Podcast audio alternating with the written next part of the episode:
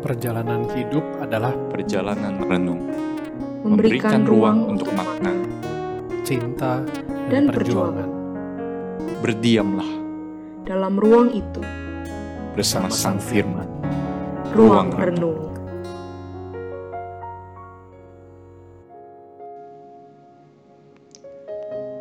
Apa yang muncul di perasaan kita ketika kita mendengar ada seseorang yang berkata, I love you. Aku mengasihi kamu, aku mencintai kamu. Dan dia katakan itu kepada kita. Mungkin kita akan merasa senang, mungkin kita akan merasa sangat bersuka cita, entah siapa pun itu. Karena kita merasa kita dikasihi, kita dihargai, dan kita diterima. Dan kita kemungkinan besar akan merespons dengan sangat-sangat baik karena kita tahu bahwa dia mengasihi kita, dia tahu yang terbaik, dia eh, ingin memberikan apa yang dia punya, dedikasinya untuk kita karena dia mengasihi dan mencintai kita. Tetapi sebaliknya, ketika kita berkata I love you kepada seseorang dan orang itu tidak mengindahkan atau bahkan tidak peduli tentang apa yang kita ucapkan, Kira-kira apa yang ada di perasaan kita? Apa yang ada di perasaan kita ketika orang yang kita pedulikan, orang yang kita perhatikan, orang yang kita ingin dedikasikan hidup kita buat dia, dan kita berkata I love you kepada dia, aku mengasihimu, aku mencintaimu. Tapi kasih kita tidak digubris dan bahkan diragukan. Dan mungkin itulah yang Perasaan itulah yang mungkin dalam tanda kutip Tuhan sedang rasakan. Ketika kita sudah sampai di dalam kitab terakhir dalam perjanjian lama ini. Mungkin rasanya kalau sudah sampai ke dalam bagian ini sudah sangat capek menjadi Tuhan. Kenapa? Karena sudah sampai mengalami begitu banyak nabi yang berbicara kepada bangsa Israel.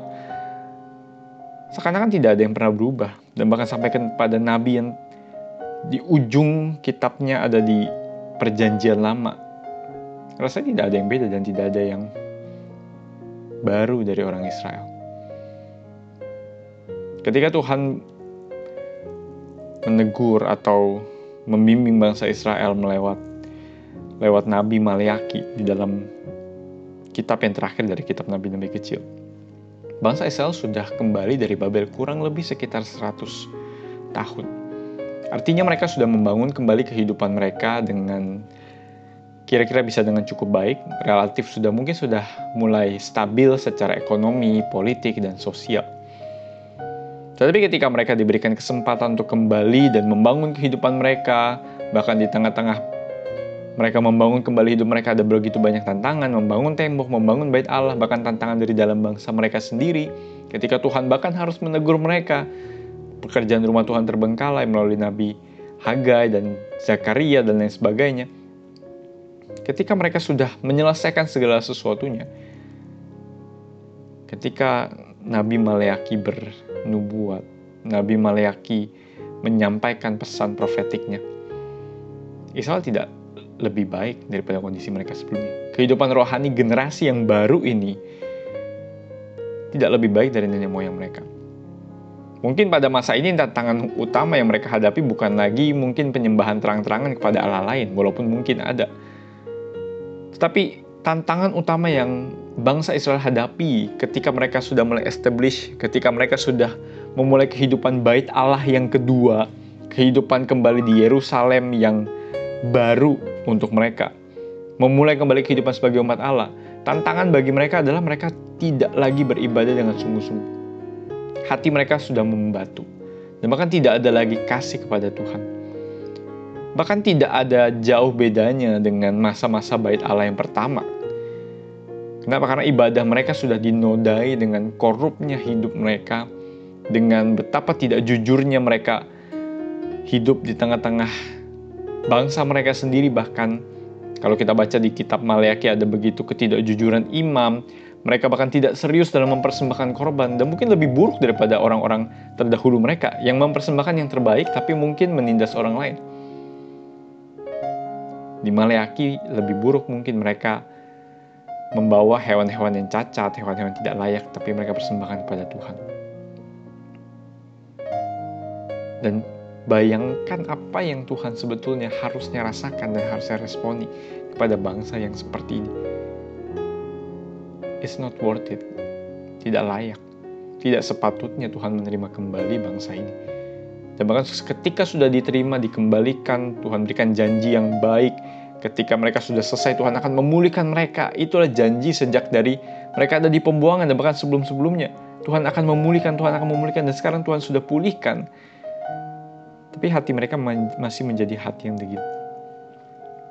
Dan kitab Maleaki ini menceritakan tentang betapa degilnya bangsa Israel tetap ketika mereka bahkan sudah membangun kembali kehidupan mereka. Dan kitab Maleaki ini disusun berdasarkan seakan-akan semacam penyangkalan atau semacam perdebatan antara orang Israel dengan Tuhan. Dan salah satunya adalah di dalam ayat yang kedua sampai yang kelima. Seakan-akan Tuhan sedang berbicara dan lalu direspons oleh orang-orang Israel. Seakan-akan Tuhan sedang memperdebatkan apa yang bangsa Israel katakan kepada Tuhan. Dan Tuhan sedang mempermasalahkan hidup bangsa Israel. Dan dikatakan di ayat yang kedua, Aku mengasihi kamu firman Tuhan. Tetapi kamu berkata dengan cara bagaimanakah engkau mengasihi kami? Bukankah Esau itu kakak Yakub? Demikianlah firman Tuhan. Namun aku mengasihi Yakub tetapi membenci Esau. Di ayat 2, di pasal 1 ayat 2 sampai ke 5, Tuhan terang-terangan dimulai dengan sebuah pernyataan yang sangat-sangat jelas dari Tuhan sendiri. Aku mengasihi kamu atau mungkin menggunakan past tense dalam bahasa Inggris I have loved you. Kalau ini diucapkan oleh orang biasa, kalau ini diucapkan oleh orang yang kita baru ketemu, mungkin kita bisa meragukan. Tapi ketika ini diucapkan oleh Tuhan semesta alam, pencipta langit dan bumi, yang memanggil Israel menjadi bangsa yang besar, yang membebaskan mereka dari perbudakan di Mesir, dan yang memimpin mereka menuju tanah perjanjian, kehidupan yang enak, nyaman. Maka perkataan ini mengandung berat, bobot yang sangat-sangat mendalam. I have loved you. Aku sudah mengasihi kamu. Dan di kata sudah itu, itu mengandung makna yang begitu besar sejarah panjang Tuhan tetap mengasihi bangsa Israel bahkan sampai di masa-masa seperti ini.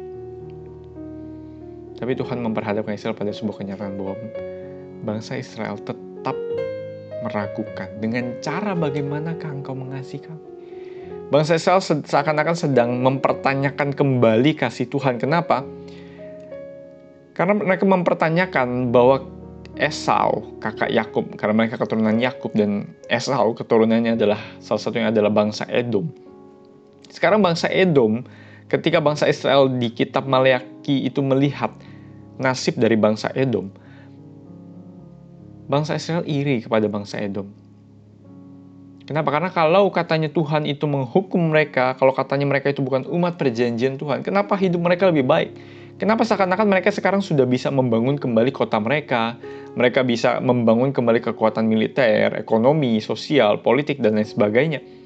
Dan bagaimana dengan kami umat pilihan Tuhan yang punya privilege, di sini nyata dengan jelas bahwa Israel mengabuse atau menyalahgunakan kasih setia Tuhan. Kasih setia Tuhan yang Tuhan nyatakan kepada Israel masih dibawa oleh bangsa Israel untuk membenci bangsa lain. Walaupun betul mereka adalah musuh daripada bangsa Israel dan mereka tidak mengenal Tuhan dan karena itu Tuhan menghukum mereka.